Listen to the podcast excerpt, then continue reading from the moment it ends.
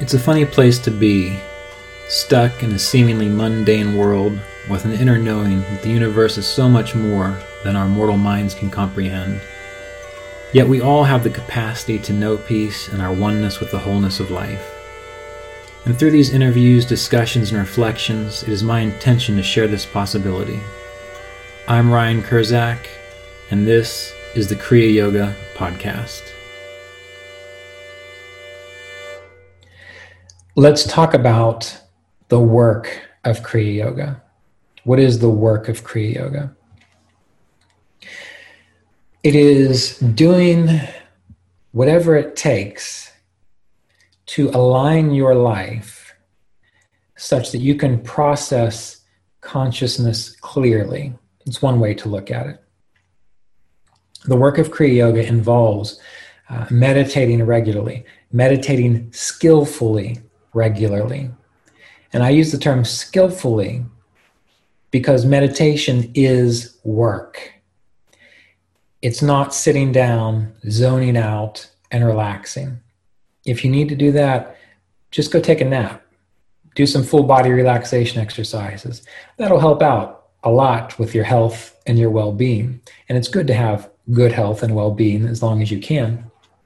But the purpose of meditation and the work of meditation and the work of Kriya Yoga requires that you meditate well such that you are able to develop the ability to focus and let go of distractions. Let go of distractions.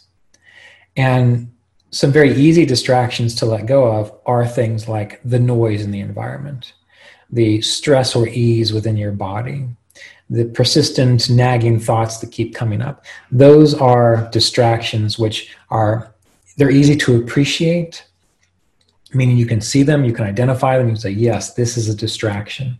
So the first step often requires that you are simply training yourself to let go of those distractions so that you can turn your awareness within. That could take a while but you have to be active about it so you continuously return your awareness back to the meditation routines, the techniques, treating them as though they're an anchor point so that you don't have to worry about being blown around, just like the anchor in a boat. Why do you have an anchor in a boat? So you can drop it and you know that boat's not moving. No matter what waves or wind comes your way, you are there. The boat is going to be stable. So the meditation technique is there as an anchor so that you know as long as you keep focusing on that anchor, you don't have to worry about what's going on around you. So this is the the work of meditation. And once that becomes easy, once you're able to trust that anchor, just like the fisherman learns to trust the anchor instead of checking it every uh, five minutes or so. Once you are good with the anchor of your meditation technique, you can trust that anchor. Well, now you move into a subtler stage of the process. And the subtler stage of the process is learning to release attachments, not just to the distractions of the mind, the body, and various other things that your senses can perceive, but then you start directing your awareness within so that you begin to consider, imagine, appreciate what would it be like if I was free of the attachment of who I think I am, of my personality, of my history, of uh, my preferences, my attachments, and my aversions. And that's where the work becomes very subtle. And that's again where this the idea of work is important because you're not going to get through that simply by sitting there and humming to yourself things are going to arise. You're going to be aware of a like and a dislike. You're going to become aware of who you think you are as a person, as this grand spiritual being, and you have to let go of that. And slowly, subtly over time, as you continue to use that anchor, you begin to recognize, oh, I exist, even though I'm not defined by a personality, a mind, a body, or who I think I'm related to, or what I think my obligations are. During meditation, it is the time to release all of that and as you progress forward in the process, eventually you start catching aha moments or glimpses of, oh, this is what it's like to experience, as Mr. Davis would say, a pure consciousness. Complete, free, alert, awake consciousness. Serene, whole. And notice I said alert and awake. That doesn't mean stressed out, like, oh, I really have to be here. I mean present. As you've heard me say before, in the same way that when you see a beautiful sunrise, you're not forcing yourself to really focus on that sunrise. You are just there with the beauty of that sunrise. You become aware of the beauty of uh, your inner stillness or your inner peace. And in order to experience this, this is where the work of your outside life comes into play. The work of your outside life. So we've got like an interior life, which is our inner meditation. And we have an exterior life, which is when you have to interact the world, interact with the world through your mind, your body, your personality. Now, in order to be alert and poised while you meditate, what's going to be required of you in this external world? Well, you're going to have to be well rested. You're going to have to have mitigated stress to an appreciable, to um, a level that's okay. Well rested, minimizing stress. You have to pay attention to the foods that you eat and how they make you drowsy or how they interact with your ability to focus. So now we're starting to see why taking care of the body, taking care of what's going on around you, is part of the work of Kriya Yoga because that contributes to your ability to go within. This also goes so far as to managing the kinds of entertainment that you participate in or the people that you spend time with the entertainment that you take in, this is not to say that you don't enjoy entertainment. This is not to say that you don't have hobbies or you don't have um, recreation. Recreation is very healthy for you, both for your mind and your body and your hormonal system. And it will help you meditate better if you have good, healthy recreational activities because you'll feel better about yourself. You'll have less stress. You'll worry less. It's wonderful. Um, but the people you spend time with, I remember this as well you have friends, you have family who are always kind of pulling at you. Uh, this obligation, that obligation. And you've been raised to believe that those obligations are necessary. Well, it's just what's happened through childhood. But in time, as you get older, you start to recognize that um, other people are adults too, and that they have or should have the capacity to take care of themselves as adults. Now, given there will be certain circumstances where there are real emergencies where you do need to be there for a family or a friend. But if you start paying attention to the people you spend time with, it always seems like they need something, always have an emergency. We need to start asking yourself, am I enabling them? Am I really contributing to their well being by consistently being there when they need to learn to take care of themselves? And when you start thinking about the people in your life, you have to consider this and you have to start putting your attention towards those people which are not there to draw your attention away from your inner work or to cause you drama or distractions. It may be that you have children that you have to take care of until they're 18. Well, eventually they're going to be 18, and there you go. Let train them well enough that they can take care of themselves so that you can focus inwardly on your own work. So the foods you eat, the people you spend time with, how you entertain yourself. Um, all this contributes to how well you can meditate. Along with that, having a healthy body as best as you can, knowing that in this natural world there is illness, there is disease, and there is death. However, you may find that if you follow acceptable health principles, you are less likely to have problems on the health front. And if you're prone to health issues, that just might be something that you're there to deal with or that you're here to deal with. But still, the better you treat yourself, the more you exercise, the more you manage stress, the more you eat a healthy diet, maybe you will have a better uh, ability to endure that challenge that you have in life. And we have to remember in, I believe it's the Bhagavad Gita, there is a statement that the yogi the yogi is essentially meant to endure pleasure and painful circumstances while they seek knowledge. And I say this because it doesn't say by the practice of yoga, your life becomes perfect and you don't have to worry about painful experiences anymore.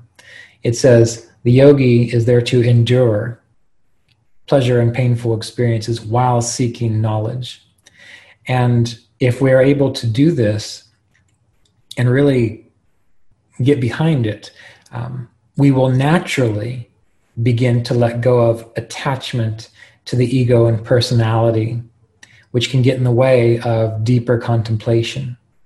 Now, you need an ego and you need a personality to interact with individuals in the world. It's just like the kind of car you drive. It doesn't matter what kind of car you drive, you just drive to get where you're going. Your ego and your personality acts like that vehicle to get you through as you endure and seek knowledge.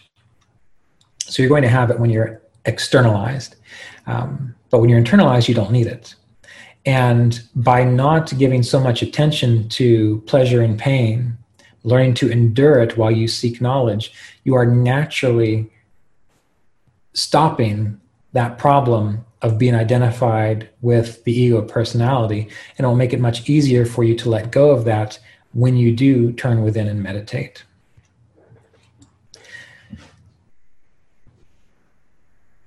And exercise helps you to be able to sit up straight, to be able to have the energy to do what it takes to endure the difficulties of life. Um, I've been thinking about this a lot lately, and I was actually talking to um, his name's Craig Bullock. He's the director of the Assisi Institute in Rochester, New York. Uh, we were doing a Kriya Yoga podcast, and he talked about how when he was younger, one of the things he found to be very helpful for him on this path, surprisingly, was uh, he took up amateur boxing. And immediately I understood what, what he was getting at. He said, because when you do a sport like that, you recognize that you get knocked around, you get hurt, you get knocked down, but you get right back up and you keep going. And I began thinking about that. And I began thinking about how many people who seek out spirituality are really kind of looking for that sort of comfortable zone that they can get into and stay there when that's not going to fulfill the whole spiritual process. That's going to stall you.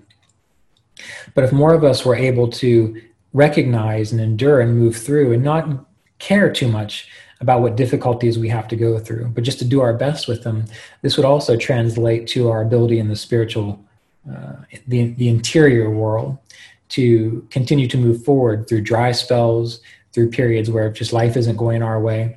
And then when we made it to the end of our life, we would tend to recognize that, wow, we did just what we were supposed to do.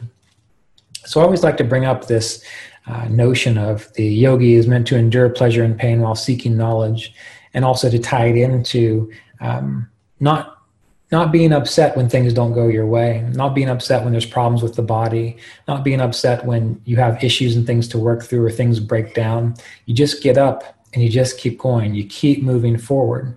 And if you can do that, you are in in essence um, burning or assisting in the theory, the idea of burning off karma in this life because you keep moving forward. You keep doing what you're supposed to without attachment. And then whatever theoretically is supposed to come your way to be exhausted, you do it. You just keep moving forward. And this brings me to another idea um, related to the practice of Kriya Yoga and meditation, and in a sense, the purpose of life, or the purpose of this life from a spiritual perspective. And that is um, that is the idea of failure to make progress. Now you might be thinking, what's he talking about there? Where did this come from?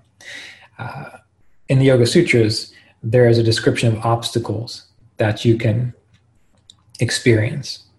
And some of them are doubt, negligence, laziness, obvious things. But there's one in there that always perplexed me, and that is the failure to make progress. Well, that makes sense. Of course, an obstacle an obstacle to realization, an obstacle to anything would be failure to make progress. Because if you're not making progress, you're not getting anywhere. But this sat with me for a long time. And finally, it occurred to me um, after talking to numerous people, listening to their stories, both people who have been on the meditation path for many, many years, as well as people who claim to have awakening experiences, um, real or otherwise. What's the problem? If we have people on these meditative paths, these spiritual paths for years, if we have people who are claiming to have these awakening experiences, um, why don't we have why don't we have more awakened people in the world? And it comes down to this idea of failure to make progress. And it's not as obvious as you might think. It's not just not moving forward. It comes down to this. When you are practicing meditation, as you are nurturing your spiritual growth, certain things will become obvious to you.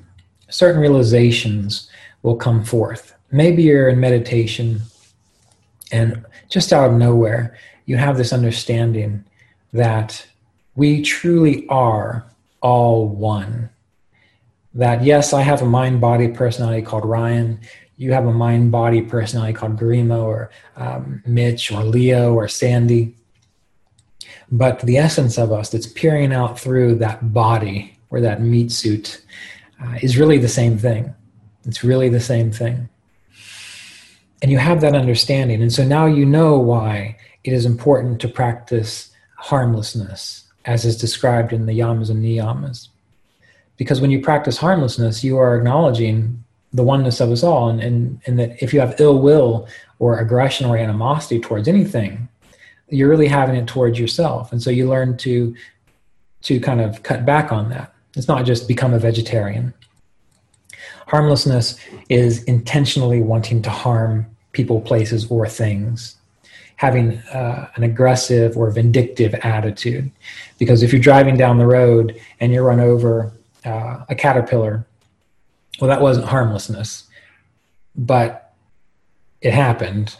But there was no animosity and you didn't see it, you couldn't avoid it. So it it doesn't count against you in regards to harmlessness. We don't live in a perfect world. Sri Yukteswar brought this up very clearly in Autobiography of a Yogi. But let's say you have this realization, and now you you have a sense, ah, yes, I'm I'm experiencing progress. I'm beginning to realize what is true. You have that realization and it lasts for maybe three days.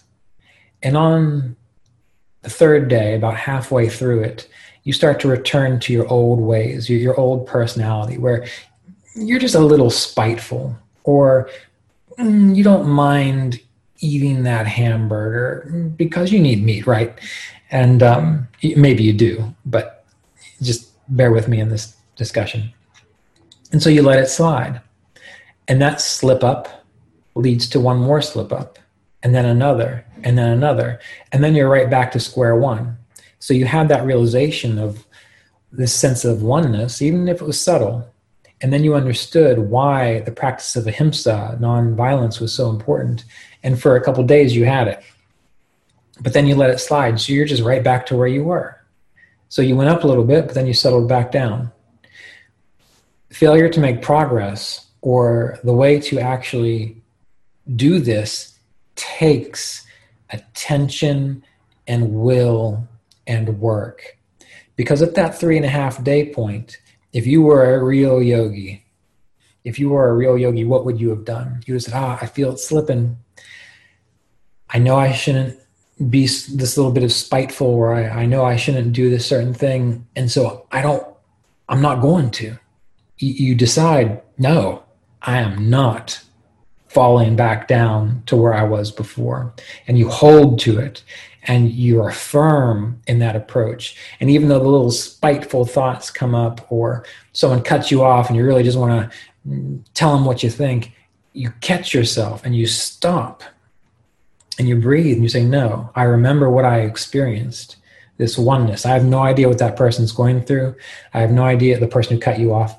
I have no idea what their level of consciousness is. Maybe they're still in an animal state of consciousness and they can't help what they, they do. It's still, it's no reason to be cruel to them or, or consciously aggravating towards them. And so eventually you become so strong in that that you stay there. Now it's just who you are. Now it's just natural to experience a state of harmlessness. And now when the experience arises to give you an opportunity to act in a animalistic or more aggressive situation, it feels wrong. It just doesn't feel right. It's like it just it feels in poor taste in a way. Or let's take the idea of truthfulness it's very easy to not be established in truth. I mean, we tell ourselves little lies all day long. It supports who we think we are, how we interact with people. We think that we can't be honest with others because it will hurt their feelings. When, as long as you're not being cruel about it, you are not responsible for how other people respond to you. Um, so if you're just being authentic and having integrity with what is important to you, and they can't handle that, very common in families, um, that's not your situation or that's not your problem. And so, because of this, we remain in a current of even just subtle non truthfulness.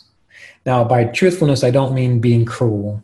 I don't mean giving your opinion, you know, does this look good on me? And you just say, decide to say no, but that's just your opinion. I'm talking about real truth here, real important things. Let's let's take truthfulness for example. Maybe all of a sudden you have a realization. It doesn't even have to be in meditation. Just because you're you're reading something, you're studying, you you are engaged in the process. Uh, that tr- truthfulness is life. It is health it is well-being that when you tell the truth you actually get stronger. And i'm not talking about kinesiology and that sort of thing although i think it's kind of based on that. Um, but you you actually have more energy. And i was having a discussion with a teenager about this. Um, i think i've been a decent influence in her life and I've done my best to be as honest and direct with her as possible. If there's things I didn't like, I told her and I told her why, and I wasn't uh, being cruel or malicious about it. And um, we have a good relationship, but she doesn't have a good relationship with her father at all because he was quite a liar and manipulative and so on.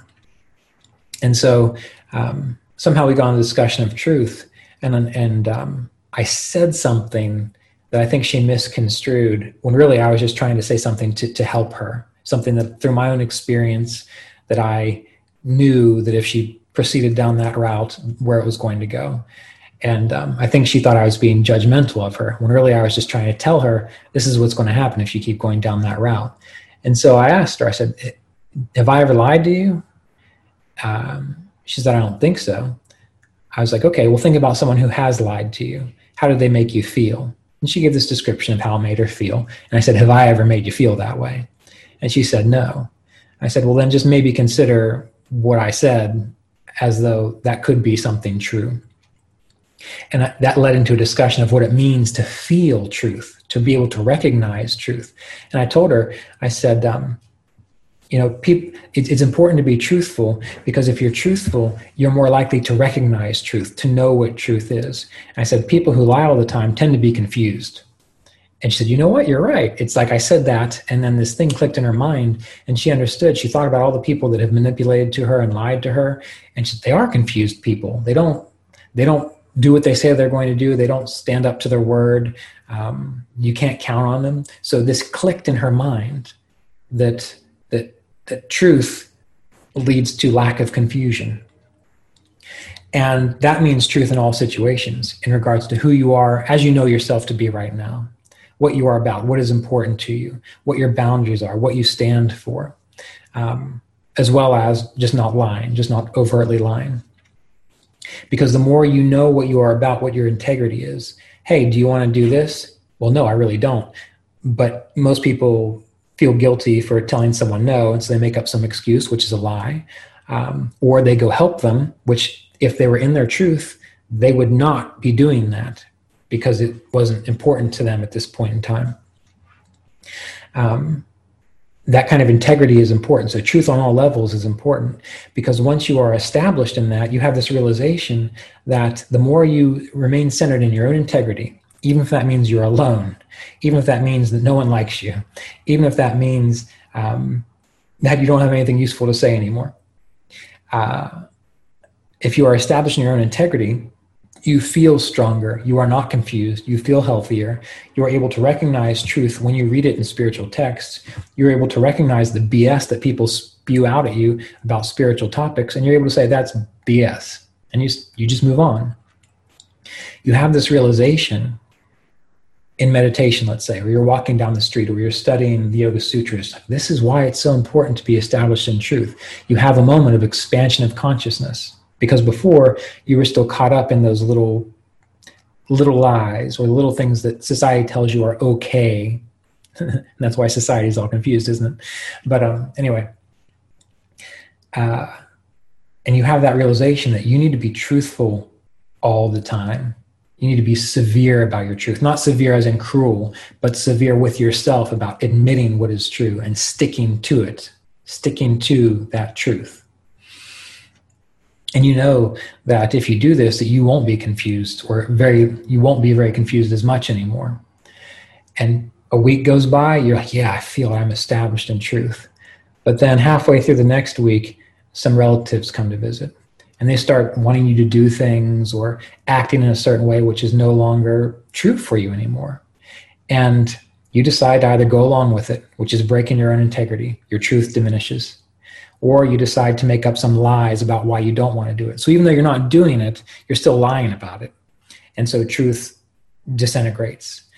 And then that snowball effect happens, and you're back where you started, back in a state of confusion where you no longer understand or can appreciate the current of truth until another realization comes along to, ah, pay attention this time.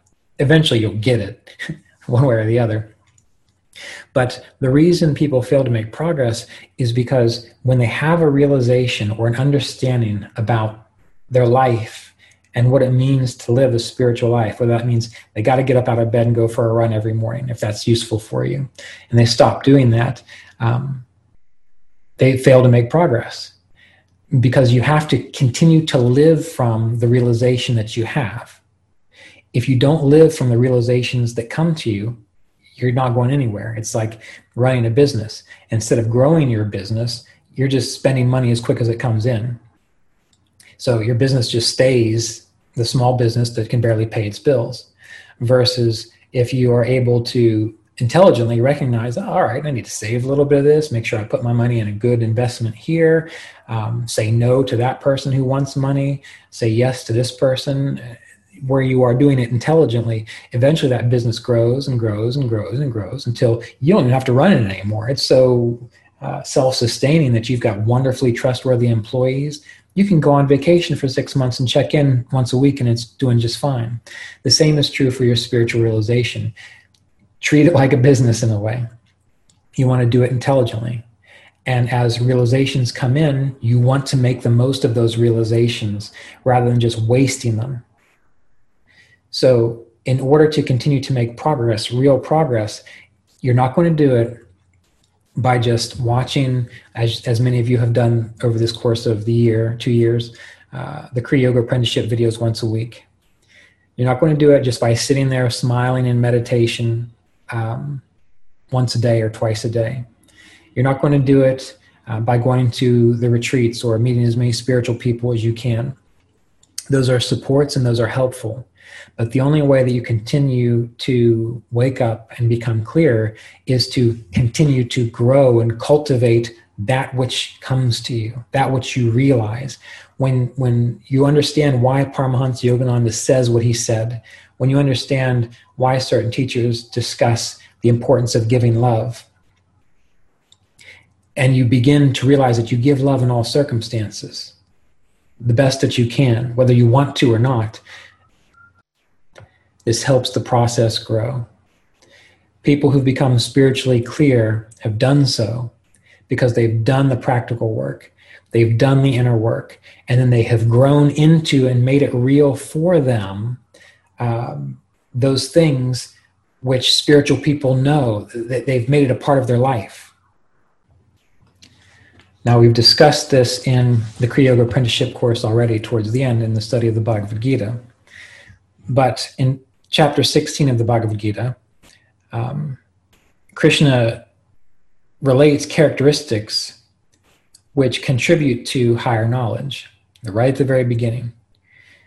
These are fearlessness, purity of heart, abiding in yoga or samadhi along with knowledge, abiding in yoga samadhi along with knowledge,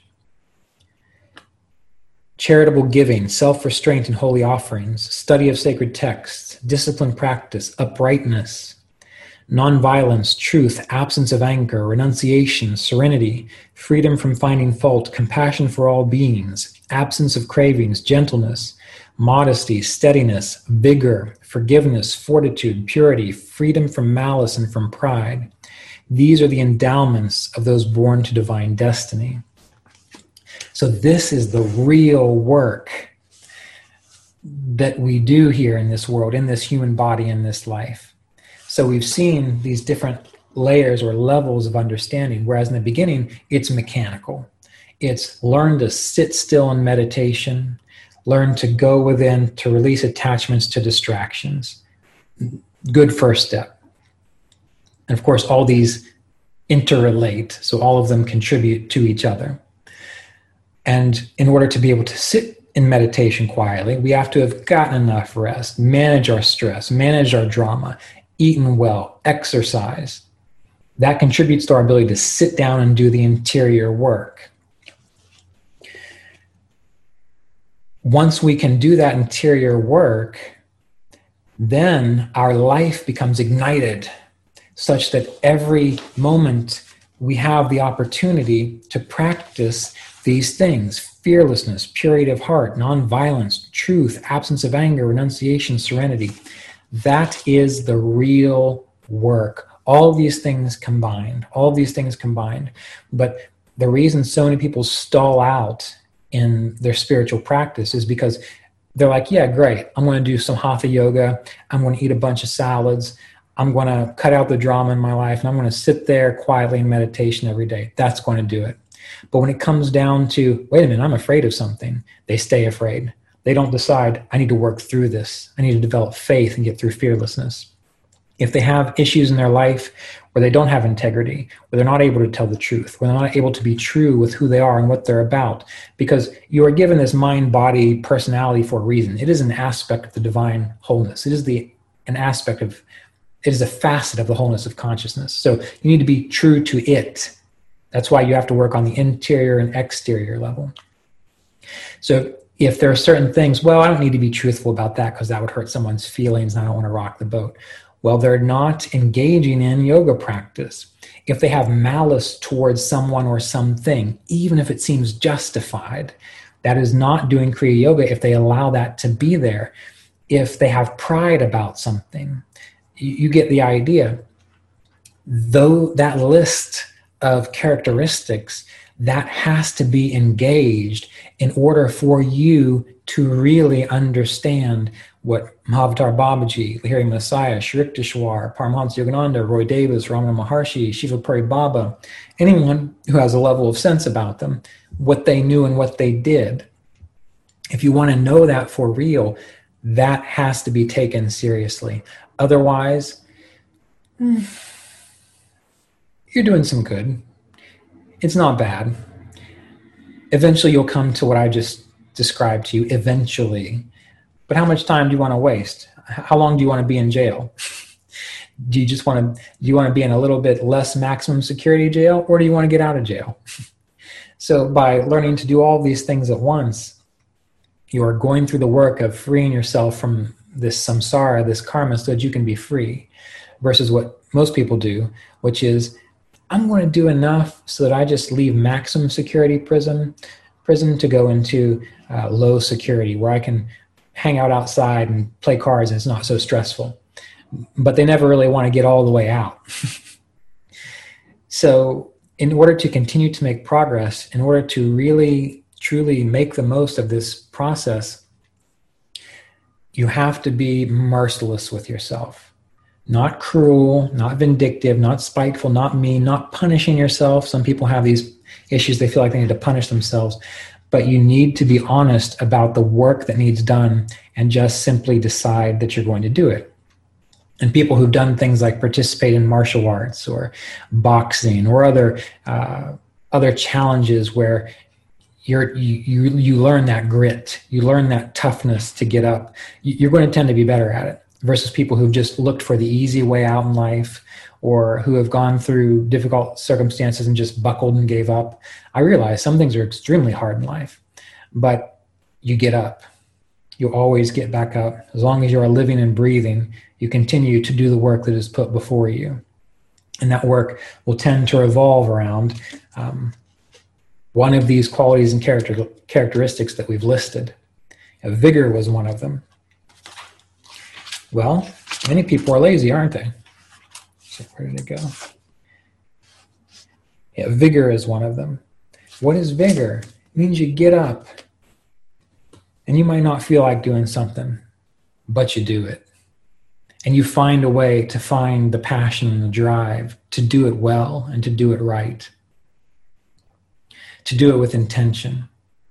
And if you can do all of these things with a sense of intention, meaning you know that this all contributes to um, a holistic well being. And every day you affirm that, you're more likely to keep doing it. You're more likely to continue.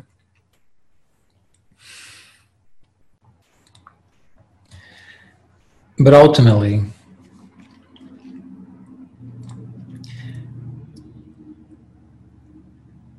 if you're interested in, in doing this work, do the work.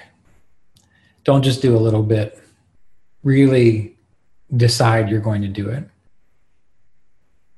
Learn to move more fully into this moment. Because if you're able to be in this moment, you are more easily able to recognize when you need to attend to one of these qualities or characteristics.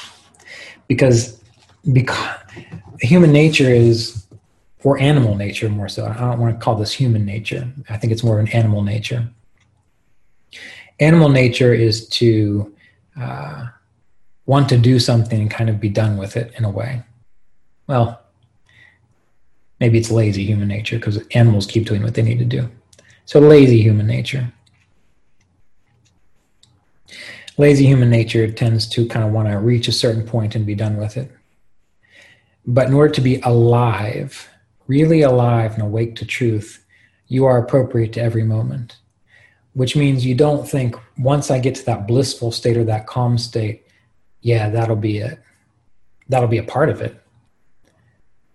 But as you're going through this process, everything that arises in your consciousness is an opportunity to practice. Maybe you have a worried mentality, you worry a lot. Well, one of the qualities listed in chapter 16 of the Gita is serenity. So if you have a tendency to worry a lot, you have a lot of opportunities to begin practicing serenity. And you figure out a way to do that however you can. Because people can practice meditation their entire life and still be worriers, still be concerned about things, because they've not actively made the intention or the choice or tried to imagine, okay, right now, I'm just going to choose to be serene. Because when you start to do that, what happens? All of the weird neurotic mental reasons come in to your mind about, well, you can't be serene because of this. What if this happens? What if that happens? Well, that is the opportunity to say, okay, I've learned to be focused in meditation. I've learned to withdraw my awareness from distractions. These thoughts are distractions right now. So I'm going to use that skill to now practicing for as long as I can, even if it's just two minutes. I'm just going to be serene and let it all go. And then as life goes on, you learn to extend that, you learn to grow that. So as you see, these these disciplines as listed in the Gita, this is part of the, the wholeness of the practice of Kriya Yoga. And when we do all of these things, when we do all of these things, what is happening? we are beginning to embody physically, mentally, emotionally, uh, a state of love and coherence. I don't know if it's possible to be measured right now. Maybe it is. But we have this amazing system within our body, this brain, this nervous system. And it's like an antenna, and it, it generates electricity and it creates a field. It's just it's an amazing system. It allows us to process consciousness. And this is one of the reasons why so many meditation techniques focus on the chakras, moving up through the spine, through the nervous system, pranayama, which circulates or circulates our imagination or our attention or our electrical activity through the nervous system and brain.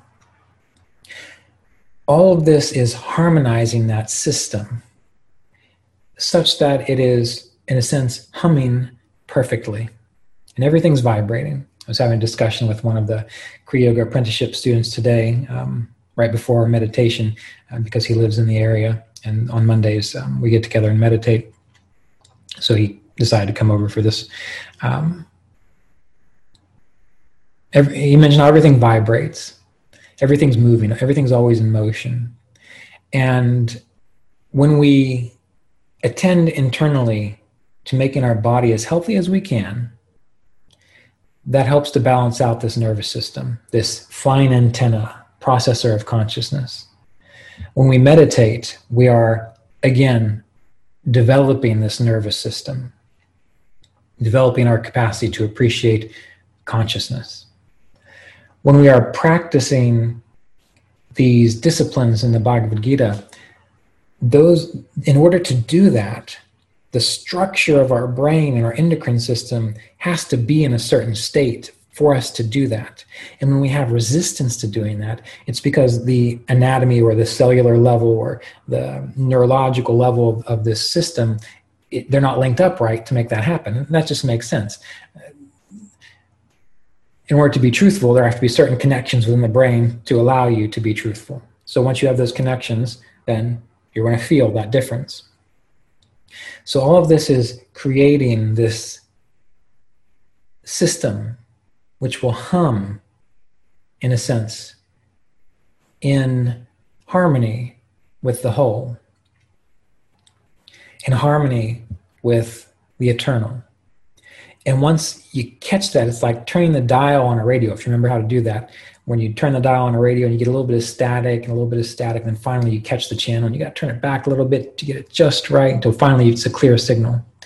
Well, by doing all this stuff within within these practices, by living in this way, you are turning that dial until finally one day, poop, you're going to have it. You're going to hit that frequency that is aligned with the wholeness, and the system will be humming appropriately so that you can appreciate it. And that is love.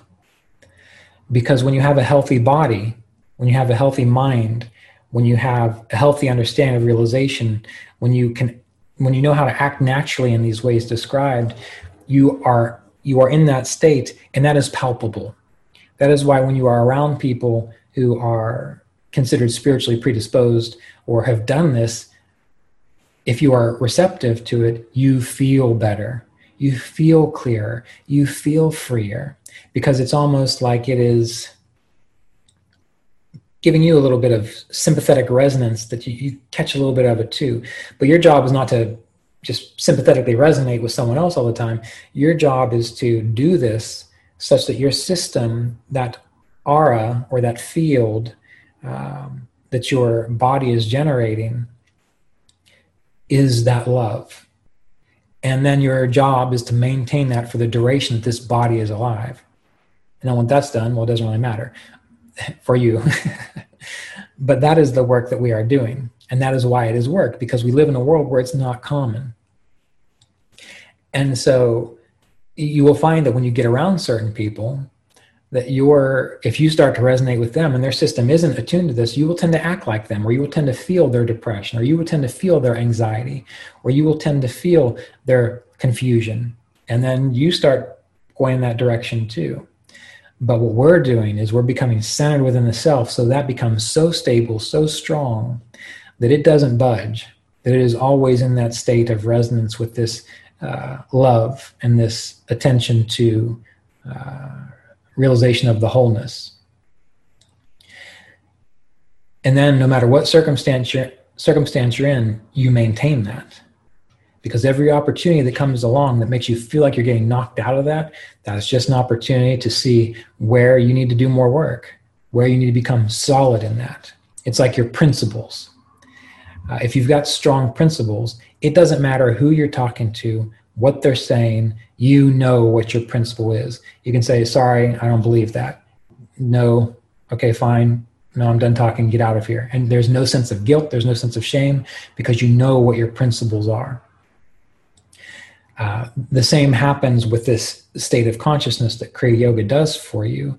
Eventually, you know what is real and what is true. You know what it feels like to exist in that harmony. And you also appreciate and know why it is so important to do whatever it takes to stay there. Because every opportunity that feels like it's knocking you out of it is just an opportunity to show you where strength needs to be developed more. Until eventually, the strength doesn't need to be developed because it is just your innate natural expression of this infinite consciousness. So, this is why we have to attend to all these things. And this is what the practice of any spiritual process is really about. We're just talking about Kriya Yoga here because that's what works for us. That is our, our, our preferred route um, through this. This episode of the Kriya Yoga podcast was made possible by donations from Kriya Yoga apprenticeship students and supporters of our Patreon community at www.patreon.com forward slash Kriya Yoga.